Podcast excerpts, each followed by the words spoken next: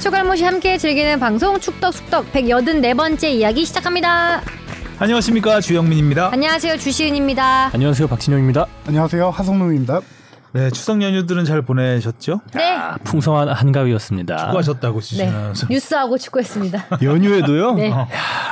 쉴 틈이 없습니다. 이거 원래 진짜 연휴에 축구하는 사람들은 프로 선수만 그렇게 하는 거잖아요. 아, 거의 뭐 프로야, 세미 프로 정도는 될 것 같은데. 네, 그러네요. 지금 어떻게 온몸이 보면. 지금 막 아픕니다. 아프고 요거 녹음 끝나고도 병원 가야 된다. 네, 맞아요. 체활 치료받으러 가야 돼요. 아, 거의 뭐 프로 선수급으로 일단 네. 스케줄이. 통증은 프로 선수급. 네. 아니, 보통 아나운서면은 피부과 가서 피부 관리 받거나 이래야 되는데 정형외과를 가고 있어요. 네. 지금 그게 그거 갈 시간이 없습니다. 정형외과를 가야 돼가지고. 음. 네. 타고난 꼴피부라는. 네. 다 관리해줘야 되는데 다른 관리만 하고 있어요. 음. 자 이강인 선수가 드디어 벤투호에 합류를 했고 네. 이승우 선수는 이번에도. 예, 이번에도 안 되는 날 골을 또 두 네. 골이나 넣으면서 좀 일찍 넣었지. 바뀌었을 수도 있을 것 같은 안 활약이었죠. 바뀌었을 거예요 아마. 아유, 안 바뀌었을 것 같아요. 여하튼 뭐 이강인 선수를 다시 볼 수 있다는 부분에 있어서는 뭐 기대가 되는 명단이었고요. 네. 그럼요. 또 양현준 선수도 포함입니다. 양현준이 맞죠? 네, 네, 네, 양현준 선수. 그리고 지난주 K리그 두 경기 막 정신없이 네. 네. 주진 아나운서 간 경기는 골이 안 났죠. 아, 이거 이따 얘기하나요? 어?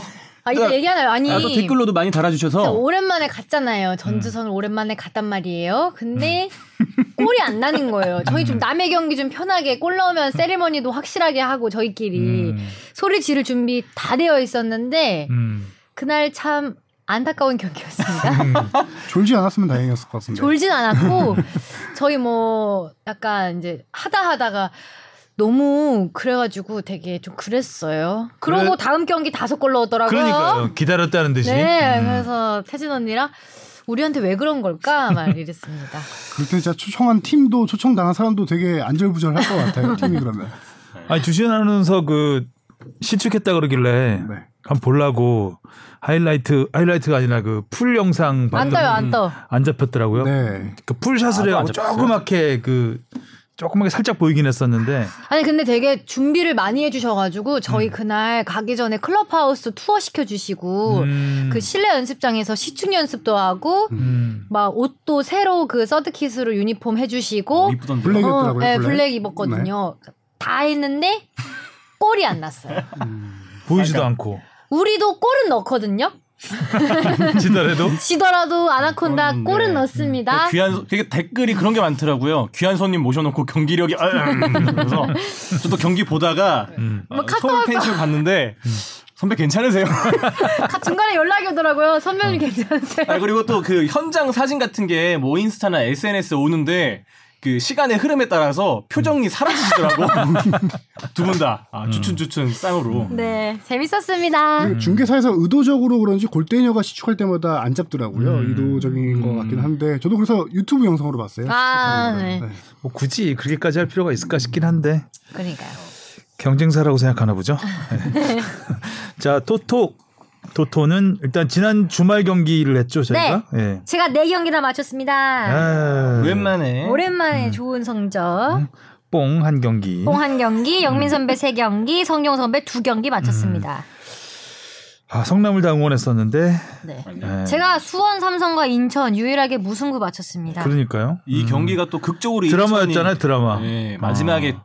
추가 시간에 두 골을 넣으면서 무승부를 기록했습니다. 지난주 지난 한 주는 정말 극장골의 향연 아. 음. 음, 이랄 만큼 프리미어리그가 마지막에 짜릿했습니다. 멈춘 사이에 그 음. 빈자리를 캐리가 비집고 들어왔죠. 꿀잼 경기로. 그렇죠. 예. 그리고 2주 연속으로 특이한 게 있는데 그 2주 전에는 우리가 성남에게 몰표를 줬잖아요. 음. 그래서 성남이 승리하고 이번에는 포항에 몰표를 줬는데 근데 진짜 포항을 포항이 다- 이겼어요. 아. 어. 네. 아, 그것 너무 극적으로 이겼죠? 네. 네네. 음. 그러니까 동해안 더비는 뭔가 느낌상 음. 포항이 좀 강한 느낌이 아, 쎄해요, 쎄해. 있어요. 재밌구만. 음, 자 댓글 가겠습니다. 토끼 52님이요. 초반에 유튜브로 봐주세요 해서 기다렸는데 월요일까지 안 올라와서 보니 일부 공개였네요. 본가에서 소설을 읽으면서 네이버 뉴스에 올라온 축덕숙덕 무한 반복 듣기 보는 것도 좋고 듣는 것도 좋네요. 주바페 시축 올라온 거 잘 봤습니다. 가랑이 꼴 오늘도 잘 보고 갑니다. 근데 시축이 어디 올라왔어요? 유튜브에? 유튜브에 그 전북현대 채널, 유튜브에 네. 네. 올라오고 직캠으로 직캠으로 거기서 관- 아예 관중석에서 편집을 또 해주시고 했는데 음, 진짜 어, 자막도 이쁘게 달아주시고 음. 예, 잘 음, 많이 만들었어요. 신경 써주셨더라고요. 마스코트가 센스 있게 잘 피해줬더라고요 다리를 벌려. 노렸던 거 아니었어요? 근데 노렸죠? 그 원래 알까기 당하는 게 제일 자존심 상하지 않습니까? 음, 감사합니다. 그리고 오늘 유튜브 요 영상도 장비 교체 때문에 아니 네. 음. 안 올라가죠? 지난주에 늦게 올라간 거는 연휴 때문에 음. 예, 요번 주는 장비 교체 때문에 음성만 좀 유튜브로 올라갈 것 같습니다. 네. 진님이요. 시은 아나운서님 시축 잘 왔어요. SBS 아나운서 역사상 가장 시축을 많이 한 아나운서가 아닌지 마스코트 알까기 시축 귀엽고 웃겼네요. 시은 아나운서님 응원에 전북, 뽕 PD님 응원에 서울 어느 팀이든 이겨서 투닥투닥 케미 보고 싶었는데 아쉽게도 무승부였네요. 다음 시축 기회가 있다면 승리 요정 주바페로 시축을 몇 번이나 했어요? 두 번 했죠. 저번에 아. 수원 FC랑 전북 현대 갔는데 아, 수원 수원 경기는 FC에서 어떻게 했었구나. 됐었죠? 졌어요. 승리, 제가- 승리 요정 아닌데? 근데 제가 그때는 전반만 보고 이제 뉴스를 해야 돼가지고 왔는데 후반엔 전반 때는 이기고 있었어요. 아하. 아, 일단 적어도 본인이 보고 어, 있을 볼 때는 땐 이겼다. 먹히진 않는다. 어, 지진 않는다. 아. 음. 음. 지진 않는다. 아쉽습니다. 저 토템으로 어디 이렇게 모셔놔야 되겠어요. 네가 가라 내가 갈까님이 질문에 대한 수학적 접근 방식 감사합니다. 덕분에 경기력 변화가 생긴 거라고 봐야겠네요. 패널분들 모두 연휴 잘 보내세요. 추석 연휴에도 K리그 경기를 볼 수 있다는 게 좋네요. 수학적 접근 방식이 뭐였죠 지난주에? 승점 3점제로 변화했다. 아, 아, 정말 네, 흥미로운 진짜 이야기. 음 맞아요. 좋았죠. 장진성 님이요. 축구든 야구든 팀이 매물로 나왔다고 썰이 돌면 인수 후보로 카카오나 네이버를 많이 꼽는데 정작 카카오나 네이버는 스포츠단 운영에 관심이 없는 것 같더라고요. 야빠인 택진이 형의 NC가 특이 케이스일 정도로 젊은 IT 기업들에게 국내 프로스포츠가 홍보 마케팅 수단으로서 매력적이지 않다는 반증인 것 같아 씁쓸합니다. 음. 맞는 말이죠. 매력적이지가 않죠. 아쉽네요. Why always me 님이요. 안녕하세요. 이번 아시안컵 관련 궁금한 점이 생겨 질문드립니다. 9월 5일부터 7일까지 실사가 한국에서 진행 중이라 들었습니다. 이번 태풍으로 인해 제주와 부울경 같은 남부 지역 경우 피해가 심하다 들었는데 부산이나 대구 그리고 광주 실사는 어떻게 진행하나요? 그리고 추가로 궁금한 점은 아시안컵 지원서가 연장이 두 번 됐는데 처음에는 호주, 그 다음은 카타르로 인해 연장되었다는 이야기가 있다는데 사실인가요? 그리고 호주는 정말 여자 아시안컵 단순 개최를 위해 포기한 건가요? 마지막으로 일부 언론에서 인도네시아, 말레이시아 다 말이 다른 부분이 있던데 최종 3개국이 한국, 카타르, 인도네시아인 건가요? 긴 질문 읽어주셔서 감사합니다. 고퀄 방송 만드는데 고생해주는 축덕숙덕 출연진 및 방송 제작진 여러분, 항상 감사합니다. 그리고 혹시 라떼 한 잔 주문 가능할까요? 이번 9월 카메룬이 오다 보니 궁금해지던 선수가 2001년 당시 문제됐었던 카메룬 국대 소속 선수 미첼 펜세 관련 그 당시 스토리 주문 가능할까요? 항상 감사합니다. 미첼 펜센? 펜세? 전 처음 들어보는 저도 선수. 잘 모르겠는데요. 어, 되게 유명한 사건이 있었죠. 음. 뭐 이 얘기부터 할까요? 네. 예, 이 얘기 간단하게 저도 뭐 라떼 수준까지는 아니고 오늘 주현미 선배가 라떼 진짜 들고 오신 것같은데 라떼 수준까지는 아니고 그냥 간단하게만 얘기하면 네, 습안 하려고. 아, 후루룩. 후루룩. 이 선수가 카메룬 국가대표 선수인데 수비수예요. 네. 뭐 나이야 저기 지금 당연히 은퇴를 했고 73년생 선수인데 당시에 97년부터 99년까지 성남 1화에서 뛰었던 선수입니다. 근데 당시에 98년 프랑스 월드컵에 출전하면서 K리그 최초 외국인 선수가 월드컵에 출전한 케이스 이- 이런 선수인데 문제는 이 선수가 98년도 프랑스 월드컵에 출전하고 나서 팀을 또 복귀를 하지 않아요. 한 달 동안 복귀를 하지 않아. 당시부터 좀 문제가 많이 있던 선수였는데 악동 이미지가 있나 봐요. 그렇죠. 그 당시에 복귀하지 않아서 구단과 트러블이 있었는데 한 달 뒤에 이거는 뭐 정확한 팩트까지는 모르겠는데 저도 여러 가지 자료 찾아보다 보니까 네 명의 부인 중 두 번째 부인을 데리고 와서 어? 부인 간병을 하느라 내가 어쩔 수 네? 없이 못 왔다. 이렇게 핑계를 대고 한 달 만에 팀에 복귀했다라고 해요. 일부 나중에 다치자네. 뭐, 이 역시 거짓으로 좀 밝혀지기도 했고 어머 어머 어머. 그래서 복귀한 뒤에 99년에 시즌을 마치고 다시 팀을 무단 이탈합니다. 그 이유가 말 그대로 먹튀입니다. 먹튀. 부단 사무실에서 어 당시 수표로 한 740만 원 정도를 훔칩니다. 어머 어머 어머. 네. 이거 거의 그렇죠. 어. 서프라이즈 진실 혹은 거짓에 나올 것 같은 이야기인데요. 어. 이건 근데 돈을 훔친 거를 환전하다가 어떻게 분실했나 하여튼 해서 구단에 또 적발이 돼요. 적발이 네. 어설퍼 하는 게 적발 기사 아. 걸리네요, 일단. 그대로 카메론으로 도주를 합니다. 어머. 그래서 팀에서 무단 이탈이 된 상태예요. 이 선수는 당시 계약 기간이 7년이어서 2005년까지 성남이라 소속이었는데 무슨 계약이 길어? 그 당시에 그렇죠 재계약을 했었죠. 괜찮은 선수였으니까 월드컵까지 출전할 정도로. 그래서 어, 어이 성남이 이 선수를 경찰에 신고를 하고 수배령이 내려진 상태예요. 국내에.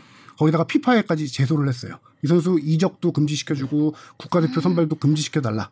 그렇게 흘러 흘러 시간이 흘러 2001년도 컨퍼더레이션스컵을 앞두고 우리나라와 평가전이 열립니다. 컨퍼더레이션스컵이 아니에요. 그 전에 2001년도 우리나라 평가전 이 열리는데 이 선수가 방한을 합니다. 지명수 배당한 그렇죠. 지명수배 당한 제발로 선수가. 어. 어, 자수한 건가? 방- 아니요. 평가전 카메, 속에 자수. 평가전 멤버로 방한을 한 거죠. 카메론 그, 그래도 멤버로. 돼요? 몰랐, 몰랐으니까 몰랐는데 아 자기가 여기서 지금 어, 지명수배자라는 아, 몰라. 걸 그렇죠. 모르고 그 당시 경기에 선발로 나와서 뜁니다. 그 경기는 어머. 0대 0 무승부로 끝났는데 그럼 끝나자마자 호텔에 가서 경찰에게 긴급 체포가 됩니다. 겠지. 정말 어설프다. 아 진짜 대박이다. 예, 그래서 철창에 갇힌 신세가 됐죠. 근데 카메룬 축구협회가 이 선수가 이제 체포됐다는 소식을 듣고 와가지고 우리는 이런 사연을 정말 몰랐다. 미안하다. 선처를 호소하면서 카메룬 축구협회가 당시 약속을 한 게 다시는 이 선수를 국가대표로 발탁하지 않겠다. 약속을 해서 성남구단과 어, 740만 원을 돌려 성남구단 돌려받고 합의서를 작성해서 이 740만 선수를 불도 아니고 740만 원을 예. 그래서 이 선수가 진짜 한 14시간 만에 철창에 갇혀있다가 풀려난 사연인데, 음. 뭐, 그- 진짜 말 그대로 먹튀죠, 이 선수야말로. 예. 좀 의아. 물론 740만 원이 당시의 돈으로 또 따지면 더 비싼 더 그래봐야 뭐 이상의 가치가 있긴 2001년이면 하겠지만 뭐 음. 근데 이제 프로 선수라면은 분명히 또 그 이상의 연봉을 받는 선수 사람들이잖아요. 근데 740만 왜 원 그랬을까? 음. 들고 네. 또 이게 도망갈 생각을 그렇죠. 그래서 그 선- 이 선수는 실제로, 어, 그 해부터 국가대표로 발탁이 안 됐습니다. 다시 올 때 무슨 생각이었을까요? 몰랐죠. 음. 왜냐면 시간이 약이겠지 이 하면서 선수가 모르- 온다라고 방한 명단에 포함됐을 때부터 대한축구협회도 이 사실을 인지하고 있었고 성남 다시 고위 관계자 임원들도 이거에 아, 대해서 얘기 문제 예. 제기를 했어요. 이 근데 선수는 그, 지- 안 된다. 그 전에 진명수배를 하고 그 외국에 다 알렸을 거 아니에요. 국내에만 그랬겠죠. 국내에만? 예. 그러니까 외국 구단이나 이런 인터폴이 데는 아니라 그냥 국내에다가 이 선수가 외국 구단 절도- 같은 데 알리지 않고 그렇죠. 그럼 신고를 다른 데 했던 소속이었다는 얘기 아닌가요? 소속을 그렇죠. 다른데 네. 소속이었을 테고 그럼 잡으러 갈 수 있었던 거 아닌가? 피파에다 제소를 해놓은 상태였죠. 아 음. 그러니까 현역으로 뛰고 있었다면 네. 잡을 수 있는 근데 문제가 뭐 크다고 생각을 하지 않았던 제- 걸까요? 제발로 740만 원? 와줘. 아, 그- 제발 올지. 아예 쟨 놔둬도 걸려. 그냥 굳이 어 진짜 웃긴 음. 이야기네요. 나중에 별별 당시 스포츠에서 그렇죠. 당시에는 되게 유명했던 사건이었죠. 어. 음. 저도 한참 이 선수가 누구다 누군지 한 찾아보다가 아 이 사건 이렇게 딱 기억이 나요. 미첼이란 이름은 많이 들어본 이름이긴 한데 여기저기서. 근데 미첼이라는 이름으로 등록명이 등록명도 미첼이었어요. 이 그러니까 선수가. 미첼이라는 근데 이름으로 여러 명이 있긴 들어온 거야. 있었죠. 아, 예전에. 예. 아 너무 웃기네요. 음. 근데 질문이 그러니까 아시아 아시안컵이 그 네, 질문이 한 아시안컵- 네 개예요. 네, 아시아컵 실사를 한국에서 다 진행을 했고요. 우리 그 10개 도시에서 이제 유치를 하게 되는데, 어, 실질적으로 실사단이 도른 도시는 세 군데입니다. 음. 어, 수원과 인천, 화성. 이제 원래 모든 구장을 다 돌진 않아요. 음. 그래서 이제 근교, 수도권 공항 근처에 있는 근교 도시 위주로 도는데 실사단이 그 세 개 도시를 돌면서 경기장과 인프라를 사전 실사를 했고요. 음. 이제 유치가 확정된 뒤에는 10개 구장이나 인프라 이런 거 실사를 들어가죠, 그때. 아 지금은 사전으로 이렇게 간단하게만 조사한 수준이었고요. 그래서 원래는 이제 저기 이번 태풍 피해가 심각했던 지역을 안 갔다라고 하는데 그건 원래 이제 계획이 없었던 그쪽 아. 예, 실사 계획은 없었던 걸로 있고요. 두 번 어, 아시안컵 유치 신청서가 우리가 지난번에 6월달에 낸 거는 의향서였고 이제 진짜 진짜 신청서를 내야 되는데 이게 연기 연기 두 번 연기돼서 지금 오늘이 며칠이죠? 9월 14일이죠? 9월 네. 15일날 유치 신청서 마감 기한입니다. 아, 아. 마감 기한인데 이제 호주가 어 철회를 신청을 했죠. 음. 뭐 공식적으로 호주 축구협회에서 철회 이유를 밝히진 않았는데 네. 어 거기서 한 가지 이유 얘기를 한 게 2026년 우린 여자 아시안컵에 집중을 하겠다. 이렇게 얘기를 했고요. 근데 그쪽 현지 언론 따져 보니까 호주에서 열리게 되면은 아시안컵 대회를 이번에 여자 월드컵이 여름에 열리니까 1월 달에 열려야 되는데 약간 정부랑 그 약간 조율이 잘 안 된 것 같더라고요. 현지 언론 보니까요. 그리고 어, 피파도 그렇지만 AFC 같은 경우도 약간 유치 가능성이 높은 도시를 좀 밀어주는 편이기 때문에 아마 뭐, 어, 우리가 옛날에 피파 월드컵 신청했다가 철회했던 것처럼 뭐, 남북 공동 월드컵을 개최해라 이런 식으로 철회 이전 걸 철회했던 것처럼 AFC에서 아마 뭐 조율, 조율을 그렇죠. 한 모양이죠. 26년 여자 거 우리가 밀어줄게 이런 조율도 어, 아래 있지 않았을까라는 음. 추측이 있을 거고요. 그다음에 두 차례 연기를 한 거는 어, 대한축구협회도 공문을 받았기 때문에 이건 엄연한 사실인데 거기 축구협회 공문상에 왜 연기했다라는 이유는 밝혀지지 않아요. 근데 축구협회도 이제 아름아름 들은 소식으로는 어떤 특정 국가에서 연기를 요청했다. 라는 그런 게 있었는데 이게 호주였다 카타르였다 그런 것까지는 좀 알 수 없는 상황입니다. 음, AFC가 만약에 아- 그 여자 월드컵 밀어줄게, 요즘 아시안컵 여자 음. 아시안컵 밀어줄게라고 했다면 그냥 남자 아시안컵은 니네가 우리 밀어줘 카타르가 그랬을 수도 있다. 그럴 가능성도 있겠죠. 음. 예. 근데 이건 다 엄연 제, 제 생각이고요. 아, 보통 그렇게 많이 하는 물밑 작업을 많이 하니까요. 음, 그렇군요. 자 질문 들어가 보겠습니다. 네. 무엇이든 물어보세요. 아, 네가 가라 내가 할까님. 왜? 음, 틀렸구나. 아, 네가 가라. 어떻게? 네가 가라. 네, 맞는데. 이거는 네가 가라 내가 할까님도 속상하고요. 음. 정말 문제 문의를 주신 아구에로님이 어. 속상하실 것 같네요. 뭐가 틀렸죠? 오늘 문의 주신 틀렸네. 분은 아, 문- 어, 아구에로님인데요. 여기 지금 지난주 거 아, 그게- 네가 가라 내가 지난주거 그대로 해가지고 네가 가라 내가 할까 님 그냥 문제 잘라- 있었구나. 네, 네가 가라 내가 할까님이 작가님이 안녕하십니까 아구에로입니다. 아구에로입니다라고 네. 인사하는 질문도 월드컵 조별리그 승점 시스템 변화라고 적어놨네요. 아, 음. 네. 제가 수학 설명 다시 해드릴까요? 아 민망해. 아니 내가 딱 읽으려고 하는데 이걸 뺏어가가지고 이거 너무 심하게 아, 틀렸네. 아, 요거는 제가 할 말이 없네요. 여러분 변명이라도 진영이한테 하는데. 전화하세요. 음, 자 어쨌든 정신을- 아구에로님이 보내주신 겁니다. 아구에로님이 한국 대표팀 관련해서 지난주에 풍성한 소식을 전해주신 점 감사드립니다. 최근 9월과 11월 A매치 이슈와 관련하여 생각하게 된 것이 네이션스 리그입니다. 2018년 유럽 네이션스 리그가 창설된 이후 우리 대표팀은 지난 4년 동안 유럽 강호와 경기를 할 기회가 없었습니다. 이번 카타르 월드컵에서뿐만 아니라 향후 열릴 월드컵에서 좋은 성적을 내려면 유럽 팀과의 적응력이 필수인데 참으로 안타깝습니다. 2024년부터는 남미 10개국 도 유럽 네이션스 리그에 참가한다고 한다는 소식을 접했습니다. 그렇다면 현재 북중미, 남미, 유럽 국가들이 자체적으로 네이션스 리그를 진행하게 됩니다. 이제 남은 대륙은 아시아, 아프리카, 오세아니아가 전부입니다. 이번 9월 A매치처럼 이동거리가 긴 아프리카 국가를 매번 홈으로 초청해서 A매치를 치르는 게 쉽지 않을 겁니다. 결국 AFC에서도 아시아 네이션스 리그 창설이 불가피한 게 아닐까 생각되는데요. 향후 AFC와 대한축구협회에선 이와 관련해 어떤 계획을 갖고 있는지 궁금합니다. 2024년부터 남미 팀들이 유럽 네이션스 리그에 참여를 하나요? 어, 저도 이 소식은 처음 들었습니다. 어, 뭐 제가 미리 뭐 살펴보지 음. 그 남미 못했었는데요. 네이션스 리그를 만드는 게 아닐까요 혹시? 음, 이건 잘 모르겠네. 그건 다음 주에 이정찬 선배가 답변해 주기로 하고요. 제가 알기로는 그리고 아프리카도 네이션스 리그를 새로 만들어서 할 걸로 알고 있는데요. 아 네이션스 어. 컵 말고 네이션스 리그요. 리그 컵은 이제 네, 아시안컵처럼 그쵸. 단일, 단일 대회고 지금 약간 헷갈리는 게 아프리카 네이션스 리그인지 아프리카 챔피언스 리그인지 챔피언스 리그는 확실하게 지금 열려서 하고 있는데 챔피언스 리그는 그 클럽 팀 아니에요? 아프리카 그러니까 아프리카. 네네 클럽팀 음. 네. 다 이종찬 선배에게 미루겠습니다. 왜 나왔나요 오늘? 네. 아, 제가 이거 질문을 좀 정, 확하게 읽어보지 않았던 게 이게 왜냐면은 제가 8월 4일 방송분에서 이 부분을 대- 이 부분에 대해서 설명을 한 적이 있어요. 그래서 그 방송을 좀 들으시면은 어, 더 자세하게 아실 수 있는데 그때 말씀드렸던 답변을 간단하게 다시 한번 정리해서만 말씀드릴게요. AFC가 실질적으로 코로나 확산 이전에 이거를 시- 추진하려고 했던 건 사실인데 아시아적이 아시아의 문제가 지난번에 말씀드렸지만 가장 큰 게 이동 거리입니다. 음. 아시아는 정말 어마어마하게 넓은 대륙이잖아요.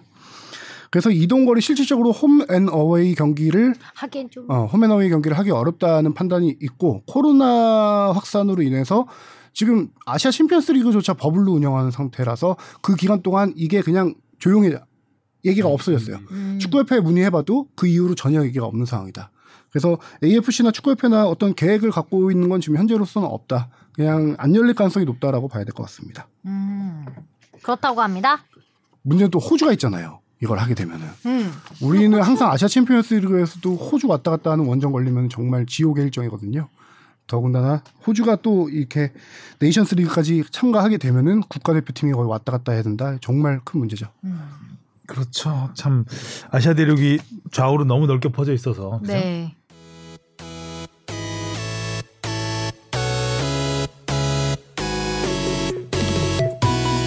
여러분은 지금 축덕숙덕을 듣고 계십니다. 잊지 말고 하트 꾹. 그렇습니다. 자 이슈 포커스로 가보겠습니다. 네. 제목 읽을까요? 네. 벤투 고집의 왼발 마법건 이강인 대표팀 26인 명단 발표. 네. 고집의 마법을 걸었다는 건가요? 매직 매직 매직. 진짜 오늘 카메라 없는 거를 다행으로 네. 매주로 생각하세요. 맞아야 되겠네요. 예. 음, 매직으로 지우고 싶네요. 색을 칠하고 싶어요. 네, 아. 자 이강인 선수가 합류를 했습니다. 어 예상은 됐었죠. 뭐 네. 그 지난 주말까지 레알 마드리드를 상대로 칼날 같은 프리킥. 야. 그렇죠. 사실상 오피셜처럼 그러니까 몇 분 불과 몇 분 먼저 아는 거긴 한데 음. 이거 앞두고 올림픽 대표팀 명단이 거기서 먼저 이제 떴잖아요. 없으니까. 네, 음. 그래서 이강인 선수가 없는 거 보고 아 이건 거의 100%다. 아, 음. 음. 그런 확신을 갖게 됐죠. 거의 다 한 가지. 왜냐면은 이강인 선수 소속팀에 대한축구협회가 공문 보내는 거는 확인이 됐었기 때문에 이강인 선수가 어디든 선발된다라는 건 알고 있었거든요. 올림픽이든 벤투호든. 음. 근데 올림픽 대표팀이 아까 말했다시피 먼저 발표됐는데 그뿐만 아니라 우즈베키스탄과 경기 예고 포스터를 예전에 8월 달에 대한축구협회에서 공개했을 때 메인 얼굴이 이강인과 양현준 선수였어요. 음. 아, 올림픽 대표팀 메인 포스터가. 그 두 선수가 모두 다 다 오- 빠졌네. 다 올림픽 빠졌네요. 대표팀 메인 명단에 멤버가. 빠졌, 음, 아. 빠졌죠. 센터 멤버인데 그렇죠. 일 처리하고는 참. 이제 뭘 누구를 그렇게 확정적으로 그렇게 만들었대. 음, 그러게요. 네. 아유. 그래서 사실상 그래서 양현준 선수도 스포가 좀 됐죠. 아. 거기 그렇죠. 없어가지고 네. 그렇죠. 음.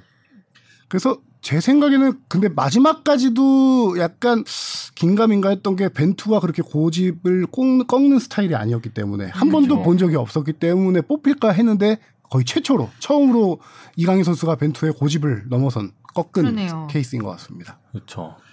예전에 그 홍명보 감독이 손흥민 뽑을 때하고 살짝 비슷한 느낌도 있어요. 그래서, 그렇죠. 음, 홍명보 감독이 손흥민 선수가 함부르크에서 뛸 시절에 팀 플레이가 너무 약하고 개인 플레이만 한다라고 하면서 이 선수를 계속, 계속 선발하지 않았었죠. 20세 아. 이하 대회 나갈 네. 때. 음. 그리고 처음 뽑으면서 남들이 잘한다고 하니까 뽑았다는 식으로 얘기를 했죠. 네. 어, 손흥민 선수도 그런 시절이 어. 그렇죠. 있었네요. 손흥민도 굉장히 그 독일에서 잘 나갈 때 대표팀이 뽑히지 못한 적이 있었거든요. 강인이가 와서 잘해줬으면 좋겠네요. 잘 써야죠 일단. 아, 그것도 그렇죠. 음, 잘 써야 되는데 팀에서 과연 마요르카에서의 그런 역할을 맡을 수 있을지는 그것도 그렇죠. 좀 어, 미치- 물음표가 있죠. 네. 저는 이강인 선수를 이렇게 봐요. 벤투 감독이 이강인 선수를 A 대표팀에 데뷔시켰습니다. 그 당시 한 18세 정도였던 것 같은데 예, 벤투 감독이 이강인 선수의 어떤 공격적인 능력은 확실하게 인정을 해요. 그 선수를 어릴 때 데뷔를 시켰고 그건 그렇네. 또. 그렇죠. 근데 벤투 감독이 이 선수의 안 좋게 본 점은 뭐 앞서 여러 가지 설명했지만 제가 볼 때 가장 안 좋았던 점은 후반에 체력이 방전돼서 거의 걸어다니는 수준으로 경기를 했던 거. 그런 거에 실망을 좀 많이 했을 것이고 전방 압박을 안 한다는 거. 이 음. 두 가지 벤투 감독이 이 두 가지를 상당히 이강인 선수 못마땅해 했었을 것 같은데 공격적인 능력이야 올 시즌 뭐 4경기 연속 공격 포인트를 기록하고 있죠. 스탯이 지금 말 그대로 라리가 어시스트 1위. 그렇죠. 도움 그다음- 1등. 그렇죠. 그다음에 빅찬스 크리에이티드도 1위예요. 오. 지금 라리가에서 음. 빅찬스 크리에이티드는 간단하게 설명하면 어시스트와 키패스를 합친 거예요. 아. 네. 예, 그런 빅찬스를 만들어주는 것까지 1위. 어시스트나 다름없는 키패스 뭐 이런 거겠죠. 그냥 그러니까 키패스는 아, 어시스트에 아, 도움 들어오면 포함? 도움 포함? 그냥 키패스는 어시스트가 제외됩니다. 아, 키패스라는 건 키패스에 어시스트를 더한 거. 예, 키패스 어시스트 더한 게 빅찬스 크리에이티드예요. 아, 오. 떠먹으라고 딱 준 것들이네요. 예, 어시스트는 공식적으로 기록이 남는 음. 남죠. 거고 키패스 같은 경우는 자신의 크로스나 패스가 상, 우리 동료의 슈팅으로 이어진 경우를 키패스라고 네. 하거든요. 오. 예, 그런 피키패스 그렇죠. 에, 팀의 어떤 슈팅에 기여한 거를 빅찬스 크리에이티드라고 할 수 있는. 예, 어쨌든 엄청 잘한다는 거네요. 그죠. 공격 엄청 잘하는데 참 쉽게 설명을 잘하시네요. 그냥 어쨌든 엄청 잘한다는 거죠. 음. 그렇죠. 이번 시즌 근데 경기당 태클도 4배 이상 늘 정도로 음. 수비에서 이제 악착같이 달라붙는 모습들이 많이 보이잖아요. 네. 벤투 감독이 그런 점을 체크를 당연히 했죠. 마요르카에서 활용법뿐만 아니라 이런 선수가 어떻게 수비적으로 가, 어, 음. 고- 팀에 그 플러스 요인을 주는지 체크를 했는데 좋아졌다라고 했기 때문에 이번 선택을 한 거죠. 그러면서도 기자회견에서 또 한마디 걸고 넘어집니다. 기자회견에서 뭐라 했나요? 이 선수 뭐 기술적이나 이런 거는 다 좋은 선수라고 이렇게 얘기를 하면서도 어, 수비 과제를 발전시켜 나가야 한다. 꼭 그 한마디를 붙였죠. 저는 음. 이게 그렇죠. 자극제라고 생각해도 좋을 것 같아요. 그거는 저는 뭐 음. 충분히 이해가 되는 말인데 처음에 이강인과 양현준 선수를 어, 뽑은 이유에 대해서 물어봤을 때 너무 성의가 없었죠 대답이. 다른 다른- 선수 다른 선수들을 뽑은 이유와 똑같다. 안 뽑은 이유는요? 안 뽑은 이유와 똑같다. 그렇지 안 보는 본인의 이유는 축구 아니, 철학으로 근데 다 그거는 묶어서 설명할 수 있는 기자회견에서 것들이에요. 너무 성의 없는 답변이죠 사실은. 음. 자기 철학이 전혀 그건 누구나 아는 거 아니에요? 다른 선수들과 뽑는 기준이 다르면 당연히 안 되는 건데 그래도 이강인이 뭐 어떤 점이 좋아서 뽑았냐라고 예. 이제 음. 물어본 건데 거기에 대해서 다른 선수를 뽑은 이유와 똑같 기준과 똑같다. 양현준 선수는 처음 뽑은 거 아닌가요? 처음 근데 뭐 뽑았죠. 그렇게 설명을 하나요? 음. 음. 물론 이제 그 다음에 잘했어. 다음에 이제 또 물어봤을 때 이제 공격력이 그렇죠. 좋고 기술이 좋고 그런 얘기를 하긴 했지만 처음에 했을 때 어, 이- 너무 감독이 무성의한 답변이 아닌가라는 생각이 살짝 들긴 했었죠. 저는 그래서 이 부분을 언급한 이유가 네. 벤투 감독이 굳이 수비 과제도 발전시켜 나가야 된다라는 말을 한 것 자체가 벤투 감독이 이강인 선수에게 던지는 메시지다라고 저는 생각이 들어요. 근데 알고 너의- 있을 것 같아요. 누구나 다 그렇죠. 아는 거고 음. 팬이라면. 맞아. 이 너 열심히 부분을 해라. 이번에 지켜보겠다. 네. 그래서 이강인이 가장 보여주고 싶어했던 부분이기도 하고 자기가 나 수비 이렇게 한다. 음. 지금 이강인 선수가 소속팀에서는 거의 최전방에서 뛰고 있잖아요. 그 베스트 11 뽑힐 때도 계속 그 아, 그쵸. 레반도프스키와 투톱으로 막 뽑히기도 하고. 경기별로 만약에- 경기별로 네. 투톱으로 나올 때도 있고 시작할 때 포메이션 상으로 왼쪽 음, 윙 오른쪽 윙으로 나올 때도 있는데 결과적으로 보면은 다 그 포지션 왔다 갔다 해요. 어디 국한되지 않고. 프리롤. 만약에 국가대표에 왔을 때는 어느 어디- 위치에서 어떤 활약을 좀 펼칠 수가 있을지. 그게 벤투 감독의 가장 큰 고민일 것 같아요. 그래서 마이오르카 경기 보면서 활용법 뭐 좀 많이 이런 인터뷰에서도 밝히기도 했는데 이강인 선수를 사실 투톱으로 놓기는 조금 힘들 것 같아요. 음. 황의조 선수가 투톱으로 놓기는 힘든데 뭔가 둘의 조합도 잘 상상이 안 가네요. 그렇죠. 이강인 선수가 제일 잘 뛰는 자리는 말 그대로 10번 자리예요. 최전방 공격수 바로 아래에 있는 어, 떻게 보면은 섀도우 공격수이면서도 공격형 약간 전진된 공격형 미드필더 자리거든요. 현재 이재성 선수의 자리라고 봐도 되나요? 그렇죠. 현재 거기에 넘버 원 옵션이 이재성, 넘버 투가 권창훈 선수 뭐 아. 그렇게 좀 볼 수 있는데 어, 넘버 쓰리라고 저는 봐요 현재로선. 음 근데 그 자리를 분명히 벤투 감독이 테스트할 것 같아요. 이거를 선발이든 뭐 후반 교체 투입하든 분명히 그 자리를 테스트하는데 동시에 이강인 선수를 다른 역할도 저는 테스트할 거라고 봅니다. 그 자리만 국한되지 않고. 음, 근데 왼쪽 측면은 황임 아니 저기 손흥민? 손 손흥민 선수가 너무 확고한 자리이다 그렇죠. 보니까 그 이재성 선수 뛰는 중앙 자리나 아니면 오른쪽에서 뛰는 자리 저기 네. 좀 황희찬 선수가 좀 많이 뛰는 자리죠. 또 권창훈 선수가 그 자리에서 뛰기도 해요. 그쵸 반대발로 예, 반대발이니까 그 자리에서 그 두 개 포지션을 두고 이강인 선수를 많이 테스트하지 않을까라는 생각이 들더라고요. 어, 이번에 그거 보고 싶네. 우리 저번에 말했던 이강인 선수가 올리고 올리고 민- 김민재 선수 헤딩. 그렇죠. 이제 시간이 얼마나 주어지느냐가 문제겠죠. 그렇죠. 음. 좀 빨리 뛰게 해줬으면 좋겠다. 두 경기 두 경기에서 테스트를 할 텐데 네. 어, 일단 뭐 너무 어느 정도 최소한 20분 이상은 주어져야 네. 뭐좀 하- 할 텐데. 어, 할 텐데 좀 뒤늦게 주어지거나 이러면 근데 뭐 다 생각이 있겠죠. 네. 음. 그리고 이강인 선수가 가세할 경우 중앙 미드필드 조합에 대한 고민도 상당히 클 거예요. 왜냐하면 이강인 선수가 그 10번 롤을 맡게 될 경우 황인범 선수와 롤이 약간 겹쳐요. 음, 황인범 선수가 물론 플레이메이커 그 아래선에 스타일. 있긴 하지만 지금 현재 벤투호는 황인범이 플레이를 플레이메이커 역할을 하는 거잖아요. 그쵸. 근데 그 자리를 이제 이강인 선수가 앞에서 맞다 보면은 황인범 선수는 짧은 패스 위주로 공을 전달해 주거나 어 그런 스타일로 변하게 될 텐데 그거를 둘이 같이 쓸까 아니면은 한 명에게 좀 맡겨 맡겨 놓을까 그렇게 되면 또 연쇄적으로 황인범 선수가 안 서게 된다면은 그 자리엔 누가 서게 될까 백승호 선수 아니면은 손준 선수가 있거든요 어, 손준호 선수 그래서 저는 여러 가지 아, 실험이 될 손준호 선수도 음. 거라고 있어. 보는 게 그렇죠 손준호 선수가 부상 털고 돌아왔죠 또 한 가지 핵심적인 포인트 실험 플랜 B를 봐야 될 게 지금 정우영 선수 자리예요. 아. 수비형 미드필더 자리. 그 자리를 손준호 선수에게 혼자 원볼란치 역할을 맡길 것이냐 아니면 강팀에 대비해서 손준호 투볼란치. 어, 정우영 투볼란치를 맡기면서 좀 수비적으로 더 연습을 할 것인지 이번 2연전에서 그런 걸 좀 많이 실험할 것 같습니다. 정우영 선수 있어도 그렇고 없어도 그 애매하다는 그 자리 그, 그 몇 년째 늪에 풀리지 빠진다는 않는. 그 거기 그렇죠. 아 어렵네요. 음, 양현준 선수는 또 마찬가지 입장이겠죠. 이강인 선수와 같이 테스트 약간 후보 후반에 교체 효과가 투입돼서 그렇죠. 예, 테스트 받는 입장이겠죠. 네. 최용수 감독이 어제 경기 열릴 때 이제 사전에 기자들과 왼쪽인가요, 만나서 양현준 선수? 오른쪽이 오른쪽 오른쪽 오른쪽. 오른쪽입니다. 근데 왼쪽도 뛸 수 있고 뭐 양쪽 음. 날개로 다 잘 뛰고 있긴 하죠. 그렇죠. 이거 해주세요. 뭐요? 성대모사. 아, 연습 최용수 감- 타임인가요? 네. 최용수 감독이 양현준에 대한 평가. 네 형가 어디? 소소그 해주세요. 선배님 여기 밑에 있어요. 양현준 마지막 네 번째 줄 성대모사 해주세요. 아, 이거? 아 근데 제가 생각하는 멘트는 이게 아니라서 다른 아, 거라서 그래요? 조금 네. 다른데 아, 감독을 잘 만났어 잘 만났어 이거거든요 최영수 감독님이 최영수 감독님이 딱 기자들 만나서 감독을 잘 만났어 했는데 이게 웃기라고 하는 얘기가 아니라 진짜로 실질적으로 양현준 잘 만났죠. 음. 선수는 최영수 감독 맞아. 만나서 이렇게 뜬 겁니다 맞아. 이번 시즌 진짜 엄청난 반전을 보여준 거잖아요. 네. 그렇죠. 양현준 선수가 저기 고등학교 졸업, 부산 정보고를 졸업하고 나서 강원 이제 입단을 했을 때 입단할 때부터 원래 유망주였어요.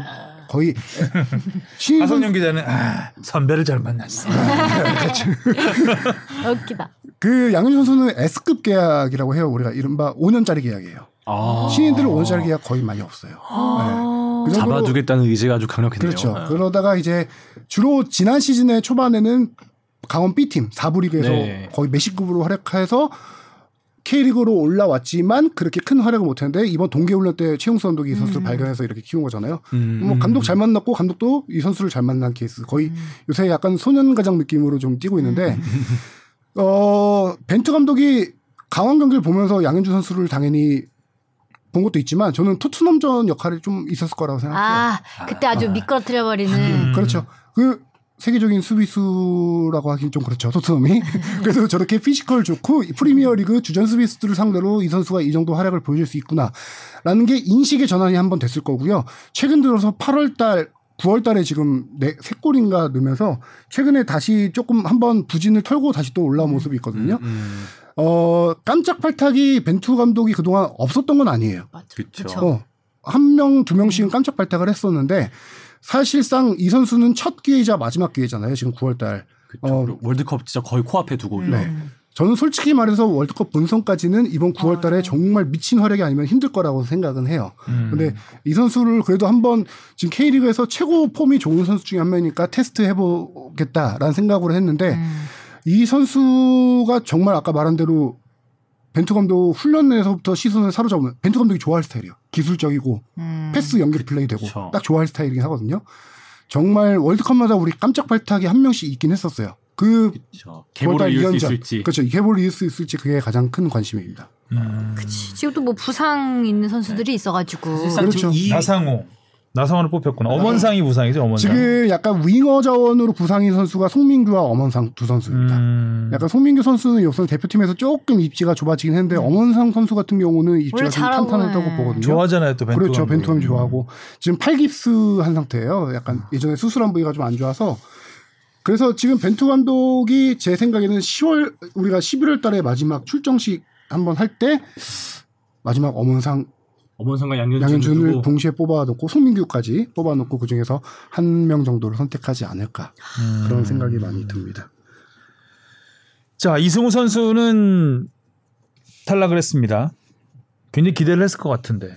그렇죠. 들어보니까 그 관계자한테 들어보니까 이번 조금 기대를 많이 했다라고요. 음, 아, 했을 것 같아요. 워낙 좋았으니까. 기대가 큰 만큼 실망도 컸는데 어제 두 골 어제 두 골 넣고 정말 최고의 활약이었죠. K리그 진출 후 최고 첫 원킬골이었는데 넣고 나서 기자회견에서 되게 단답형으로 끝내버렸어요. 아쉽다 그게 다다. 근데 그 그게 오히려 더 단답형이었던 게 더 아쉬운 마음을 제대로 드러낸 것 같아요. 그래서 이승우 선수 같은 경우는 제가 이제 이강인 선수와 어떤 차이가 있을까를 생각을 해봤는데 이강인 선수는 뭐 두 선수 다 공격적인 능력은 올 시즌에 잘 보여주고 있잖아요. 네. 근데 이강인 선수는 수비적인 능력에서 아까 아- 말했다시피 발전된 모습을 보여줬어요. 스스로 증명을 해냈어요. 근데 이승우 선수는 똑같아요. 수비 가담이 좀 약한 모습. 근데 수원 FC에서 이승우 선수 약간 배려를 받고 있어요 감독에게. 수비 음. 가담을 조금 빼주고 있어요. 음. 이승우 선수를. 예, 그런 모습에서 약간 차이가 이강인 선수와 이제 이승우 선수의 차이를 벤투 감독은 거기서 좀 봤을 것 같습니다. 이게 뭐 음. 거의 공격적인 그런 거 하니까. 네, 진짜 뭐 이번 그 포지션이 워낙 경쟁이 심하니까. 네. 그렇죠. 음. 이승우 선수를 뽑지 않은 거는 뭐 일견 이해가 되는 네. 부분이 좀 있죠. 근데 음. 어제 후반 추가 시간에 나온 결승공장은 아, 터닝 슛. 클래스를 보여주는 확실한 음. 골이었어요. 그거는. 거의 뭐 세리머니 하듯이 골을 넣었잖아요. 한 바퀴 돌면서. 어? 회오리 슛. 어. 그러니까 이번에 13호 골까지 넣으면서 주민규 선수를 득점 뭐 두 개까지 아, 거의 득점왕 경쟁에 올라가고 있는데 근데 이때까지 골들을 보면은 다 진짜 그 클래스가 느껴진다고 해야 될까요? 뭐 그렇죠. 이승우 몸동작 선수 몇 개로. 입장에서 어, 골을 넣기 위해서는 스스로 만들어 넣- 넣을 수밖에 없는 네. 음, 스타일이기 때문에 골들이 다 멋있어요. 그리고 또 그 13골들이 전부 다 페널티킥 없이, 없이. 또 이뤄낸 골들이라서 음. 그 순도도 되게 높은데 아 좀 좀 벤투 아쉽긴 합니다 사실. 의 눈에 들기 위해서는 득점왕을 하면 안 된다. 득점하러 어. 왔는데. 명단 아래 득점왕 경쟁에서 빠져라. 음. 순위표 아래 아까 페널티킥 제가 얘기했는데 진짜 우리가 지난 시즌 손흥민 선수 많이 얘기했을 때 나온 거지만 페널티킥 없이 득점으로 이승우 선수가 현재 K리그 1위입니다. 진짜 득점하면 안 되는데? 자 이용 선수가 빠진 것도 뭐 의외라기보다는 네. 의외죠. 지금까지 항상 있었으니까.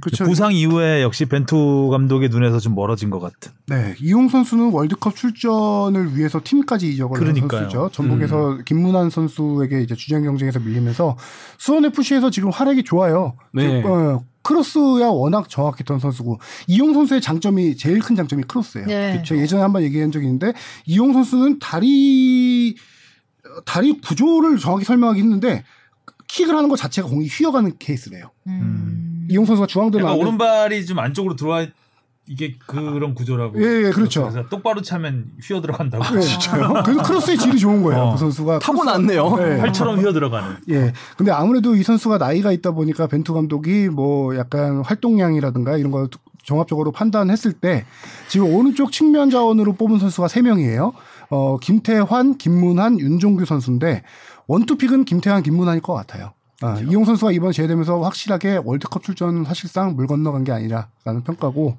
음. 그 원투픽에 이제 부상이 나올 경우 쓰리픽 윤종규 선수 음. 윤종규 선수의 장점은 좌우가 그래도 그나마 된다는 네. 선수거든요. 음. 음. 열심히 뛰죠. 그렇죠. 또 윤종규 선수가 왼쪽에 김진수, 홍철, 오른쪽에 김태환, 김문환. 음. 그 어느 자리든 혹시 엔트리가 26명으로 늘었으니까 윤종규를 양쪽에 쓸 수 있는 걸 한 명 더 데려갈 수 있는 케이스가 있는 음. 상황이 있고 오른쪽에 한 명 빠졌을 경우 이용 선수 대신 윤종규를 선택할 가능성이 높다. 음. 이렇게 봐야 되죠. 자 이제 9월 두 번의 평가전 코스타리카 카메룬 말도 많고 탈도 많았던 네. 국내 평가전. 네, 하네요. 음. 아 벤투 감독이 그 국내 평가전에 대해서도 얘기를 잠깐 했죠. 아 맞아 질문이 들어오던데요. 들어왔는데 뭐 정확하게 거기에 대해서 답변하지 않았지만 약간 뉘앙스는 내가 의도하진 않았다 약간 네. 음. 그런 느낌이었습니다. 뭐 의도하지 그 않고 어쩔 수 없는 사- 선택이었다. 음. 어쩔 수 없었지만 최선을 다한 선택이었다. 뭐 이런 식으로 대답을 했습니다. 어쨌든 국내에서 열리고요. 코스타리카전은 고향, 카메룬전은 서울에서 아. 열립니다. 김민재 선수 기대되죠. 아, 6개월 만에 바뀝니다. 6개월 전 만에. 이강인 선수도 기대되고요. 김민재와 이강인이죠. 네. 가장 네. 기대되는 다른 시점 선수들이 폼 항상 제일 있던 선수들이기 때문에 맞아. 근데 김민재 선수는 뭐 이탈리아 가서 완전히 한 클래스가 올라선 네. 상황이기 때문에 뭔가 좀 다른 뭔가 좀 달라진 모습 더 나은 모습이 기대가 되고 이강인 선수는 그 라리가에서 보여준 그 킥, 아, 그 킥을 그 어, 본인이 또 욕심이 더 있어서 더 적극적으로 플레이를 할 것 같아요. 네, 음. 그래서 그런 부분에서 에, 더 이렇게 팬들의 눈을 즐겁게 하는 장면이 나오지 않을까. 음. 음. 그리고 올 시즌 들어서 새로운 어떤 관전 포인트가 하나 생긴 게 김민재 선수의 공격 폭풍 질주. 아, 괜히 기대감이 생겨요. 오늘 아. 경기 안 나오나 괜히 공 잡으면은 올라가지 않을까 어, 하는. 올라가지 않을까. 대표팀에서도 저는 충분히 나올 수 있는 모습이라고 생각하거든요. 음. 그런 게 기대됩니다. 자, 그리고 밤사이에 챔피언스 리그가 있었습니다. 손흥민 선수 제목 한번 읽어 주세요. 밤잠 설칠 일 없다. 수면제 경기력과 길어지는 골 침묵. 음, 수면제 경기력이라는 뭐야? 말이 있나요? 제가 만들었습니다. 아, 보니까 졸려서요. 경기가 아, 저 이번에 경기를 쭉 보려고 했거든요. 음. 재미가 저- 참 없었죠. 어느 순간 ASMR처럼 들리더라고요. 이렇게 잠을 부르면서 손흥민은 잘 안 보이고 에이, 막 중계 듣는데 그냥 골은 음. 안 팟캐스트 들어가고. 듣는 것 같고. 예, 아 그래서 밤잠 설칠 일 없다고. 네. 뭐좀 새벽에 설렐 일이 설렐 일이 잘 없는 것 음. 같더라고요. 이제는 뭐 실시간으로 볼 필요 없다 이런 얘기인가요? 아 근데 이제 보게 되긴 되는데 너무 곱씹으면 이제 저희 뽕 PD 참뭐 곱씹으면 예. 안 돼요. 지금 그냥 어. 약간 이 지목으로 너무 말이 많이 나오니까 당황한 것 같아요. 당황하고 있잖아. 답변 못 하고 있잖아요. 요걸로 분량 다 뽑았는데 분량 5초 뽑았거든요. 아 너무 웃기다. 자, 손흥민 선수는 어, 슈팅마저 없었습니다. 네. 일단 페리시치가 나오면 작아지는 건 맞는 것 같아요. 네. 그렇죠. 페리시치 이번에도 둘이 같이 선발로 나오면서 또 네. 히트맵을 봤더니 페리시치는 완벽하게 그냥 일자형이에요. 음. 왼쪽 네. 측면 사이드 라인을 손흥민은 또 기차를 안쪽으로 뚫었구나. 몰리게 되고. 그렇죠. 손흥민은 안쪽으로 몰리게 되는데 이전 경기와 오늘 경기의 차이를 보면은 페널티 박스 안에 진입도 거의 없어요. 딱 페널티 박스에서 중앙선 하프 라인까지 여기만 왔다 갔다 하다 보니까 이 선수 장기인 스프린트를 할 수 있는 공간도 거리가 없고. 공간도 어. 없네. 안 생겨요. 그리고 왼쪽 코너킥 자리에 좀 히트맵이 형성된 거는 주로 코너킥 하러 갔을 때 어. 아, 걸어간, 걸어간 자리. 주로 그런 자리고요. 여기서 스프린트 하려면 해리케인을 제쳐야 돼. 그렇죠. 그럼 관중석으로 가야 될 것 같은데요. 어. 그리고 뭐 수비 가담 이렇게 쭉 수비 가담이 있고요. 아. 그래서 이 페리시치가 오면은 확실하게 왼쪽 측면을 내주다 보니까 손흥민 선수가 할 때가 좀 역할이 적어지는구나. 뛰지도 않고 중앙에 가다 보니까 거기 중앙엔 또 수비수들 몰려 있는 상황이고 그리고 또뭐 어, 아. 그리고 스포르팅이 엄청나게 뛰더라고요. 스포르팅이 후방 빌드업을 하는 팀이에요. 와, 정말 많이 뛰더라고요. 엄청, 예, 엄청 많이 뛰고요. 아, 어. 예. 그리고 개인기도 예술이던데. 잘라 들어가는 것도 원투 어. 패스도 좋고 그 뭐 되게 감독이 골 장면, 젊은 명장이라고 골안 되는 하더라고요. 어, 장면들이 멋있는 것들이 몇 개 있잖아요. 그렇죠. 어. 그 요리스 골키퍼의 수비수- 엄청난 어, 선방도 우리 있었고요. 요리스 골키퍼 선방된 선방한 거. 그 한 명이 한 질주해가지고 수비 한 4, 두명 50m 치고 뛰어갖고 예. 그 우루과이 토트넘 선수 출신입니다. 토트넘에서 내보낸 스포팅이 선수입니다. 정말 이름을 잘하는구나 그 까먹었는데, 음. 생각이 들었어요. 경기 보면서. 그 스포팅 감독이 되게 지금 되게 뜨고 있는 전술가예요. 아. 머리가 그냥 호날두 30대. 호- 호날두 오면 예, 예. 내가 떠나겠다고 감독. 예, 그렇죠. 그 되게 전술가로 지금 어. 날도 친구. 향후 몇 년 안에 빅리그 빅클럽 갈 거라고 지금 다 예상하고 아. 있는 되게 전술가 감독이고요. 근데 그런 걸 다 떠나서 이 경기는 스포팅도 잘했다고 생각하진 않아요, 저는. 음. 엄청 잘한 그 건 팀도 아니었죠. 못했는데 토트넘이 너무 못했던 경기예요. 음. 특히 어 손케희 손케희 요새 이제 세 명의 공격수 조합이 이 세 경기에서 다 침묵 음. 다 침묵뿐만 아니라 부진했던 경기. 히샬리송은 그래도 슈팅 4 개나 하면서 뭐 조금 나았는데 손흥민 선수보다 더 부진했던 게 이 경기는 케인입니다. 음. 음. 음. 케인이 토트넘이 공격이 잘 될 때 보면은 케인이 뭐 잠깐 내려와서 패스 히샬리송에게 찔러주고 손흥민에게 찔러주고 거기서 뒷공간 들어가서 이렇게 하는 공격들이 어, 전형적인 공격인데 케인이 오- 이번 경기에서 패스 성공률이 65%에 불과합니다. 리그 평균이 70% 중반 후반이에요. 아. 음. 평균보다 이 경기 이 경기가 최저거든요. 케인이 패스 흐름이 거기서 많이 끊기다 보니까 히샬리송뿐만 아니라 손흥민 선수 뒷공간 침투해도 공이 안 오는 거예요.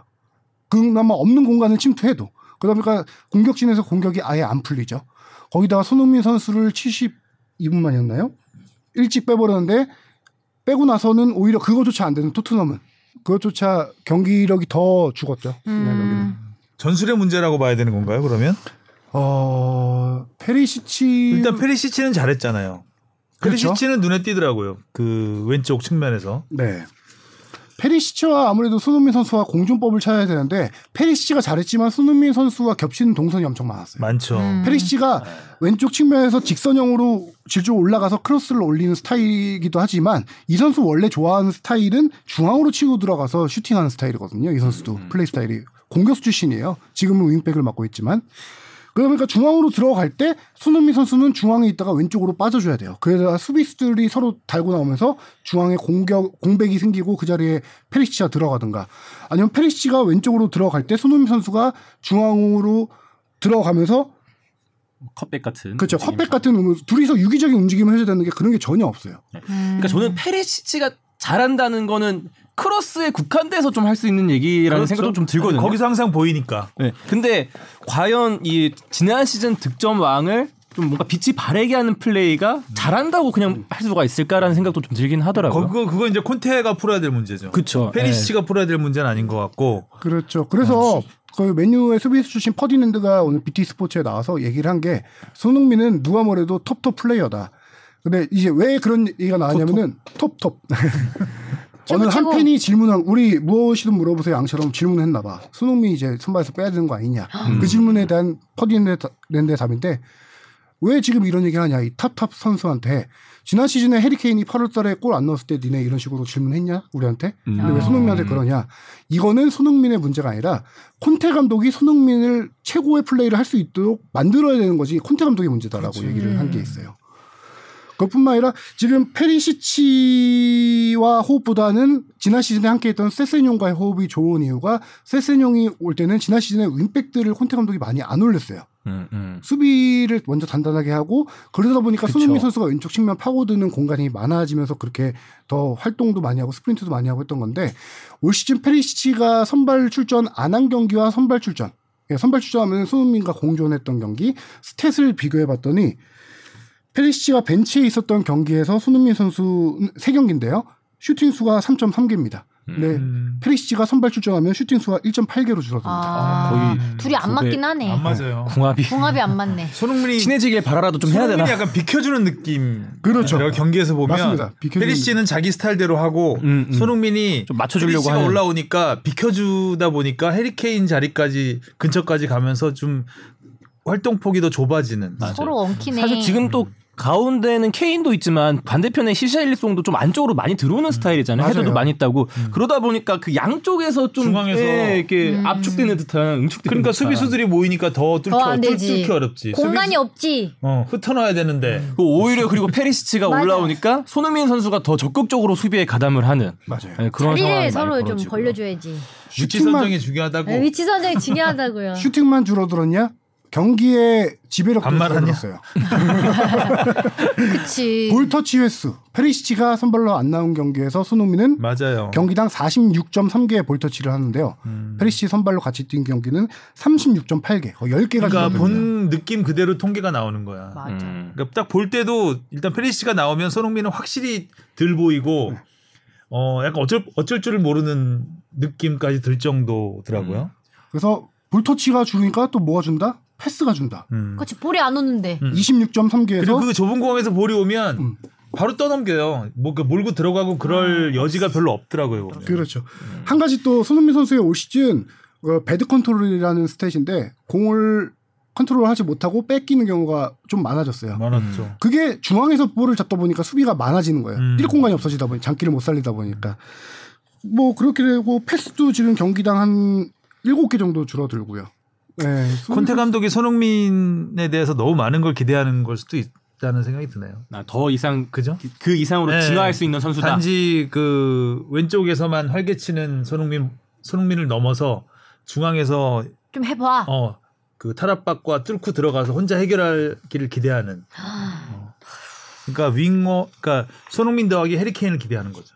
해리케인이 되기를 손 케인을 혼자서 해야 되는. 어, 손케를 혼자서. 아. 그러니까 손흥민 케인이 합작골은커녕 지금 맞아요. 전혀 둘이 가- 비슷하게 비슷한 위치에서 서로 어떻게 서로에게 도움이 전혀 안 되는 상황이 돼버렸죠. 지난 시즌에 비해서 그 선택과 집중이 좀 잘 안 되는 느낌이 있는 음. 것 같아요. 지난 시즌은 손흥민 케인밖에 없었잖아요. 아니 눈빛 보고 뛰고 막 이랬잖아. 네. 근데 이제 바로 앞에 있으니까 눈빛 보고 뛸 겨를이 없어. 결을- 공간도 없고. 어. 그 뭐 자꾸 페리시치 저 가운데로 크로스 올려주고 음. 어, 약간 그 전체적으로 토트넘의 공격이 공격이 확률이 낮아지는 공격 공격을 많이 하는 것 같아요. 왜 자꾸 공력이라고 해요? 공력이 부족한가 봐요. 어. 영국 현지 언론도 비슷하게 우리랑 다 비슷하게 보고 있는 게 이번 경기 보면서 손흥민 선수가 또다시 실망스러운 밤을 보냈다. 음. 어, 경기에 제대로 뛰어들지 못한다. 또 지난 시즌에는 성공했을 장면인데 지나치게 이 시- 올 시즌에 생각이 많다. 생각이 많은 장면들이 나온다. 이렇게 평가를 하더라고요. 또 뛸 공간이 없어 길을 잃었다. 우리랑 비슷한 게 다 보는 거죠. 생각을 언제 하지?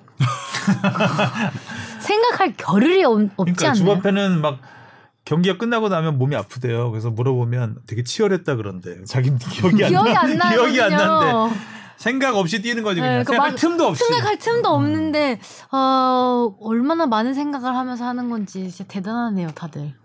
아무나 하는 게 아니야. 근데 지금 손흥민 선수 얘기에 우리가 이렇게 자꾸 포커스 맞춰서 하고 있는데 토트넘의 경기력이 솔직히 올 시즌 좋진 않아요. 안 좋아요. 리그에서 4승 2무로 3위 달리고 있다고 하지만 엄밀히 얘기하면 꾸역꾸역 승리하고 있는 상태였거든요. 네. 네. 꾸역승. 근데 프리미어리그 강팀들이 다 헤매고 있잖아요. 지금. 그렇죠. 음. 하긴 또 그것도 막 맨시티 정도 빼고는 맨시티 빼고는 뭐 리버풀도 그렇고 첼시도 네. 아스널. 그렇고 예. 아, 맨유가 좀 좋아지긴 했구나. 다들 뭐 비틀비틀하고 있는 상황인데 근데 뭐 강팀이 좋지 않은 상황에서 토트넘도 뭐 토트넘을 그렇게 크게 걱정할 상황은 아니긴 음. 한데 일단 뭔가 성적만 보면. 뭔가 공격적인 해법을 찾아야 될 필요는 있는 거죠. 약간 그 기대가 커서 또 실망이 큰 것 같기도 해요. 그러니까 이번 여름 이적 시장에 워낙 좀 빅네임을 많이 영입을 했잖아요. 이전 시즌에 비하면. 콘테 네, 감독이 뭐 굉장히 머리가 좋은 감독이고 전술 전략가기 때문에 뭔가 돌파구를 마련하겠죠. 일단 음. 페리시치 지금은 테스트 기간이라고 보고 아직까지는 초, 초반이니까 음. 뭔가 이대로 가면은 좋지 않을 것 같아요. 좋은 선수들은 다 있는데, 그쵸? 뭐 영입도 많이 하고 했으니까 그리고 그 좋은 장면 딱 하나만 나와도 될 것 같아요. 그러면 그거를 좀 그 표본 삼아서 더 많은 플레이를 좀 더 이어갈 수 있지 않을까. 사실 손, 그 손흥민과 케인은 지난해 좋은 장면이 워낙 많았기 때문에 음. 그런 것들을 다 고려하겠죠. 파이팅! 아무- 아무튼 손흥민 입장에서는 좀 답답한 음, 밤이 계속 이어지고 있는 건 맞는 것 같고 아, 이렇게 좀 지쳐 있는 상태에서 A 매치 와서 뭔가 뻥 그렇죠. 그렇죠. 좀- 떨어졌으면 네, 좋겠어요. 3인 포인트 좋겠네요. 음. 하나 있으겠죠. 그리고 또 뭐 국대 경기 와서 다시 소속팀 돌아갔을 때 좋은 활약을 보이는 경우가 과거에 좀 많았잖아요. 최근엔 국대 경기 와서 골도 잘 넣고 되게 잘했으니까. 네 기대를 해보겠고요. 자 K 리그로 가볼게요. 제목은요. 노는 물이 갈린다. 남은 한 자리는 수원 FC 대 강원 중 누구? 음, 지금 몇 경기 남았죠? 어, 이제 녹음 기준으로 오늘 저녁에 세 경기가 열리고요. 네. 이번 주말 일요일에 마지막 스플릿 나누기 전 마지막 33라운드가 동시에 아. 열립니다. 그 경기에서 이제 최종적으로 최종적으로 어? 수원 네, 음, FC냐 강원이냐. 아, 참 강원 노는 물이 입장에서는 갈리죠. 그 어젯밤 네. 경기가 좀 아쉬움이 있을 것 같아요. 어젯밤에 서울이 1대 0으로 승리를 하면서 실낱 같은 희망은 갖고 있지만 사실상 좌절됐죠. 그렇죠. 네. 서울은 열세골 넣어야 되더라고요. 열세골. 최종전에서 그렇죠. 네. 이거 계산했어 또. 아, 네. 희망 고문 좀 해봤어요. 신라 신라스 또 계산. 아, 열세 골이네. 수원 FC가 지고 그 신라스 셌어. 서울 이기고 그 열세 골. 골 요새 대구 흐름이면 가능하지 않을까라는 열세 골이면 전반 시작하면서 계속 넣어야 아니 되냐. 자막에는 이 제목에는 수원 FC 강원중 누구의 누구에 놓고 거? 서울 열세 골. 아니, 저는- 세고 있었어. 누가 여기 스플릿 A 가든 상관이 없어요 관심 없어요 아, 누가 너무 그렇게. 웃기네. 아, 자 일단 강원이 안정권에 인- 안정권까지는 아니지만 앞서가는 듯했지만 일단 수원 FC가 무섭게 치고 올라오고 있습니다. 특히 또 이승우 선- 선수가 마지막 극장골로 어 기가 막힌 수원 FC는 지난 두 경기 다 극장골이었잖아요. 그렇죠. 주중에도 정말 드라마 같은 골이었고 어, 수원 FC 강원 아, 두, 두 팀이 올해 너무 진짜 의외로 잘하고 있어서 음, 누가 돼도 사실 의외죠. 근데 수원 FC는 그냥 이렇게 대충 기억하건데 골이 안 났던 경기가 많지 않았던 것 같아요. 유독 많이 넣는 경기도 되게 많았던 것 같고 골을 되게 잘 득점 일이 넣는 아닌가요, 팀인 지금? 것 같아요. 득점일이고요. 뭐 역시. 4대 2 승리, 4대 3 승리 그죠? 이게 엄청 많고요. 맞아, 손흥민 씨가. 골을 잘 어. 넣더라고요. 이승우 효과가 부럽겠다. 확실하게 네, 이승우뿐만 아니라 서울. 수원 FC의 공격수 김현 선수도 네. 음. 자신의 커리어 하이 시즌입니다. 지난 시즌에 인천에서 7골 넣었었는데 올 아, 김현 시즌- 어, 골도 예술이었죠. 그렇죠. 어. 서울 상대로 그게 이 전 경기 서울전 2대2 극장골 무승부 경기였죠. 그렇죠, 그렇죠. 아, 그때 헤더 수요일 경기, 네, 헤더 떨어준 거를 떨궈준 거를 아 주말 경기였죠. 주말 경기, 아 네, 주말 경기, 주말 맞잖아. 경기 어제가 그거를 공 떨어지기 전에 몸을 비틀어서 발리슛을 연결한 게 김현 아, 선수. 기가 막힌 골이었습니다. 아, 서울만 만나면 이렇게 서울만 만나면 언더골이 다들- 터져요. 아 집에서 보고 아 이제 국내 내려가서 아주 잠자코 보고 있었는데 부모님에게서 육두문자는 나오지 않고 참고로 그 경기 7월 달에 열던 수원 FC 대 서울 경기도 그때 후반 추가 시간 극장골로 수원 아. FC가 4대 3으로 이겼었어요. 그렇죠. 명승부, 아픈 기억을 명승부. 음. 자꾸. 아니 그 명승부를 축구도 결국에 이런 경기가 아픈 경기가 되는 거예요. 그러니까 만약에 수원 FC 때 마지막 경기에서 그 김현수 선수한테 골 안 먹혔다. 상위 스플릿 지금 갈 수 있는 그 열세- 희망을 이어갈 수 있는 건데. 네. 열쇠골 아니어도 되는데. 그러니까 열쇠골 이거 세릴 필요도 없는데 넣을 수 있을 때 넣어야 되고 안 먹힐 수 있을 때 안 먹혀야 되거든요. 이게 그게 어렵다니까. 그러니까. 어렵죠. 어렵죠. 어려운데 해보지도 해보라고. 않고 말로만 어? 하지 말라고. 해보라고. 네, 이렇게 입축구가 나불. 해보라고. 그래도 이 경기 서울이 되게 전략적으로 아닉스 감독이 전략을 잘 짜고 나왔던 것 같아요. 아, 어, 최용수 감독도 그 부분을 인정했던 건데 시즌 거의 처음일 것 같아요. 5-4-1 전형을 사용했거든요. 아, 그렇죠. 아, 정현철 선수가 전역하면서 돌아와서 기성윤 선수의 뒤를 받쳐주는 수비형 미드필더 역할을 해주면서 기성윤 선수가 약간 팔로세비치랑 전진 배치가 되고 음. 쓰리백을 기반으로 한 수비 다섯 명, 윙백 다섯 명까지 쓰면서 서울이 왜 이걸 들고 나왔냐 하면은 강원이 올 시즌 양쪽 윙어가 K리그 최강이에요. 김대원, 음. 양현준. 양현준. 그 두 선수를 꽁꽁 묶기 위해서 이 작전을 쓴 건데 이게 통했죠. 전반은 사실상 서울이 거의 경기 뭐 수비적으로만 나왔다고 봐야 되나요? 어, 재미없어. 제가 재미없더라고요. 그래서 그 두 선수를 꽁꽁 묶어서 양현준 선수가 결국 일찍 교체 아웃됐죠. 맞아요. 그리고 나서 그렇게 체력을 많이 빼놓은 다음에 서울 같은 경우는 후반에 강성진, 조영욱 또 한 명 누구였죠? 박동진 선수도 뒤늦게 네, 박동진 뛰기도 선수 하고. 음. 세 명을 투입해서 약간 활동량 좋고 빠른 선수들을 투입해가지고 후반에 그렇게 투입한 선수들끼리 강성진이 올려주고 조영욱이 헤딩 넣고 음. 조용욱 그렇게 선수가 전략적으로, 예. 은근히 헤더를 잘해요 보면은 이번 시즌 거의 음. 기억에 남는 골이 거의 다 머리로 넣은 것처럼 느껴질 정도로 키는 작은데 그 타이밍이 진짜 좋은 건데 잘 갖다 대는 거야. 이번 골도 앞에서 잘라가는 쉽지 않은 헤더였거든요. 아, 근데 뭐 넣어줬다. 그래서 파이널 B 아니 열세 골 아직 가능성이 있으니까 열쇠골 예. 너무 웃기네. 열 골도 아니고. 가능하거든요. 자 그리고 울산이 잘 못 따라나고 있습니다. 일단. 네. 음. 울산이 확실하게 보이는 게 음. 선수들의 체력적으로 많이 지친 게 보여요. 활동량이 확 줄어드는 데다가 음. 뭐 엄원성 선수가 또 좀 부상으로 못 없죠. 나오는 상황이기도 하고 음.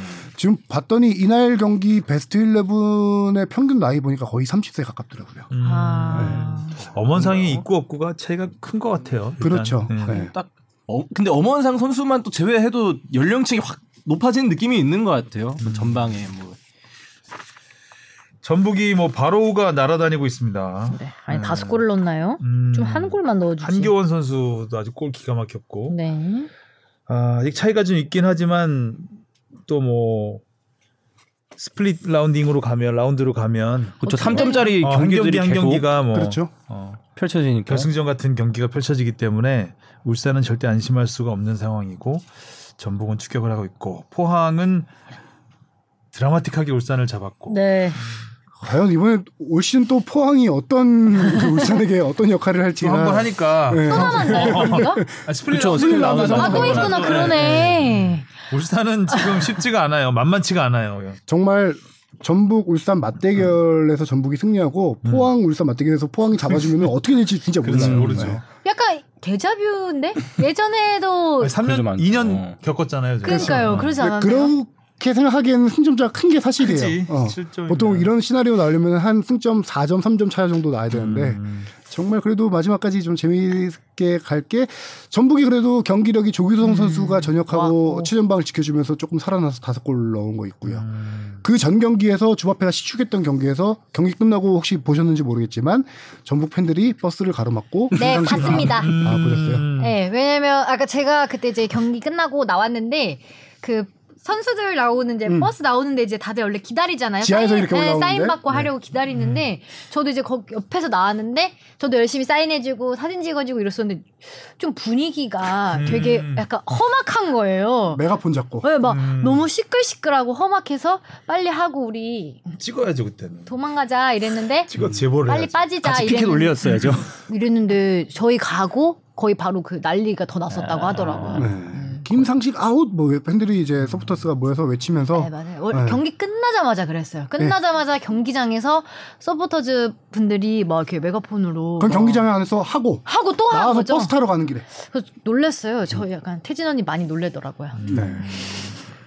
팬심이 이렇게 무서울 때도 있죠. 네. 음. 그래서 그거랑 좀 그 장면이 비교됐던 게 대구도 요새 조- 경기력이 워낙 안 좋잖아요. 이게 또 강등권에 있고. 그래서 또 대구 팬들이 화나갖고 그 경기장 앞에 선수들이 나올 때 한마디씩 했는데 거기에 이제 세징야 선수가 직접 등판을 해서 아, 음. 우리는 가족이니까 힘들 때도 좋을 때도 옆에서 지켜달라. 요런 말을 해서 진짜 이게 단순히 외국인 공격수, 뭐 에이스가 아닌 캡틴으로서 느껴지는 순간이지 않았나. 정확하게 차이를 설명해야죠. 대구는 외국인 선수 세징야가 나와서 팬들에게 이렇게 죄송하다 잘하겠다라고 했는데 김- 정확히 말하면 김상진 감독은 그런 아무것도 걸 하지 외면하고 않아요. 버스 네. 타버렸죠. 네. 아, 소통 그거는- 없이. 네. 네, 소통 없이. 소통 없이. 좀 아쉽네요, 그거는. 네, 그래서 대응이? 더 더 화났죠 서포터즈 네. 그렇죠. 여러분들이. 사실 서포터즈의 그 사랑이 넘치다 보니까 음. 좀 과격하게 나타나는 부분인데 그걸 이제 어, 외면하면 안 되겠죠. 네. 음, 특히 전북 정도 되는 클럽이라면 음. 그렇죠. 아 대구는 좀 위험합니다. 어쨌든 대구도 좀 계속 안 좋은 상황이고 네. 그래서 2대 0을 해서 뒤지다가 세징야가 약속한 대로 골 넣어서 두 골 안에서 2대 2로 비겼죠. 승점 1점이라도 네. 소중하죠 지금은.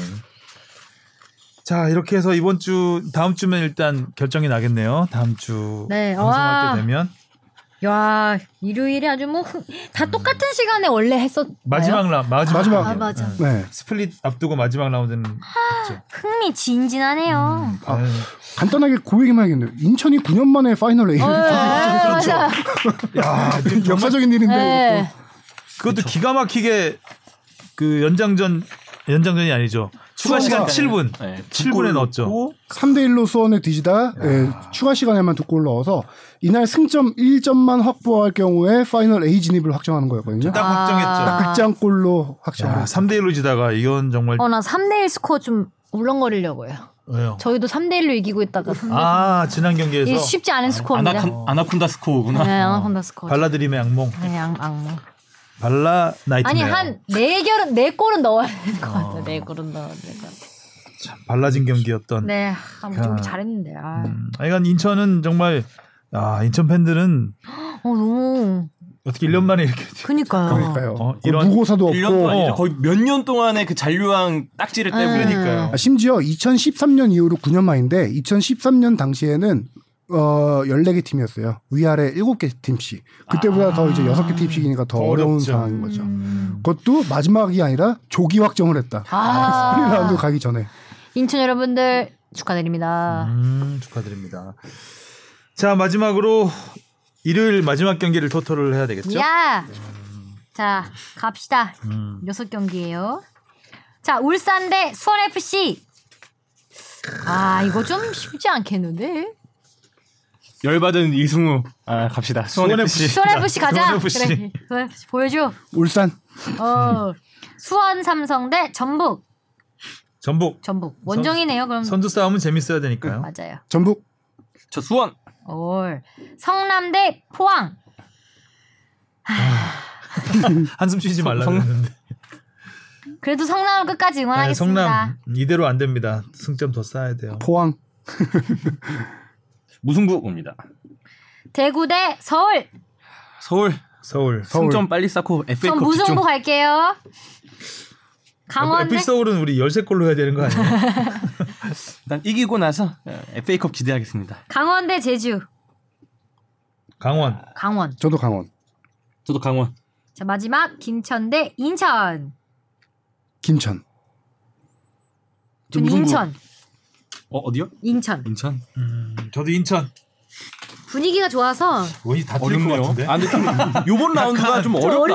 어렵다. 약간 네. 이번에는 꽂히는 게 잘 없어요. 한 두 개 맞힌 많이 맞힐 것 약간 같아요. 안쓰러운 팀한테 많이 간 것 같아요. 와, 자. 어, 벌써 또 이렇게. 네, 벌써 이제 스플릿 계절이 왔습니다. 네, 개막한 게 엊그제 같은데. 맞아요, 맞아요. 이제 스플릿 K리그도 이제 막바지에 접어들고 서서 이제 월드컵 시즌으로 다가오면서 축구 열기가 절정에 달하기 시작하는 네. 단계인 것 같습니다. 자, 수고하셨고요. 다음 주에 만나요. 안녕.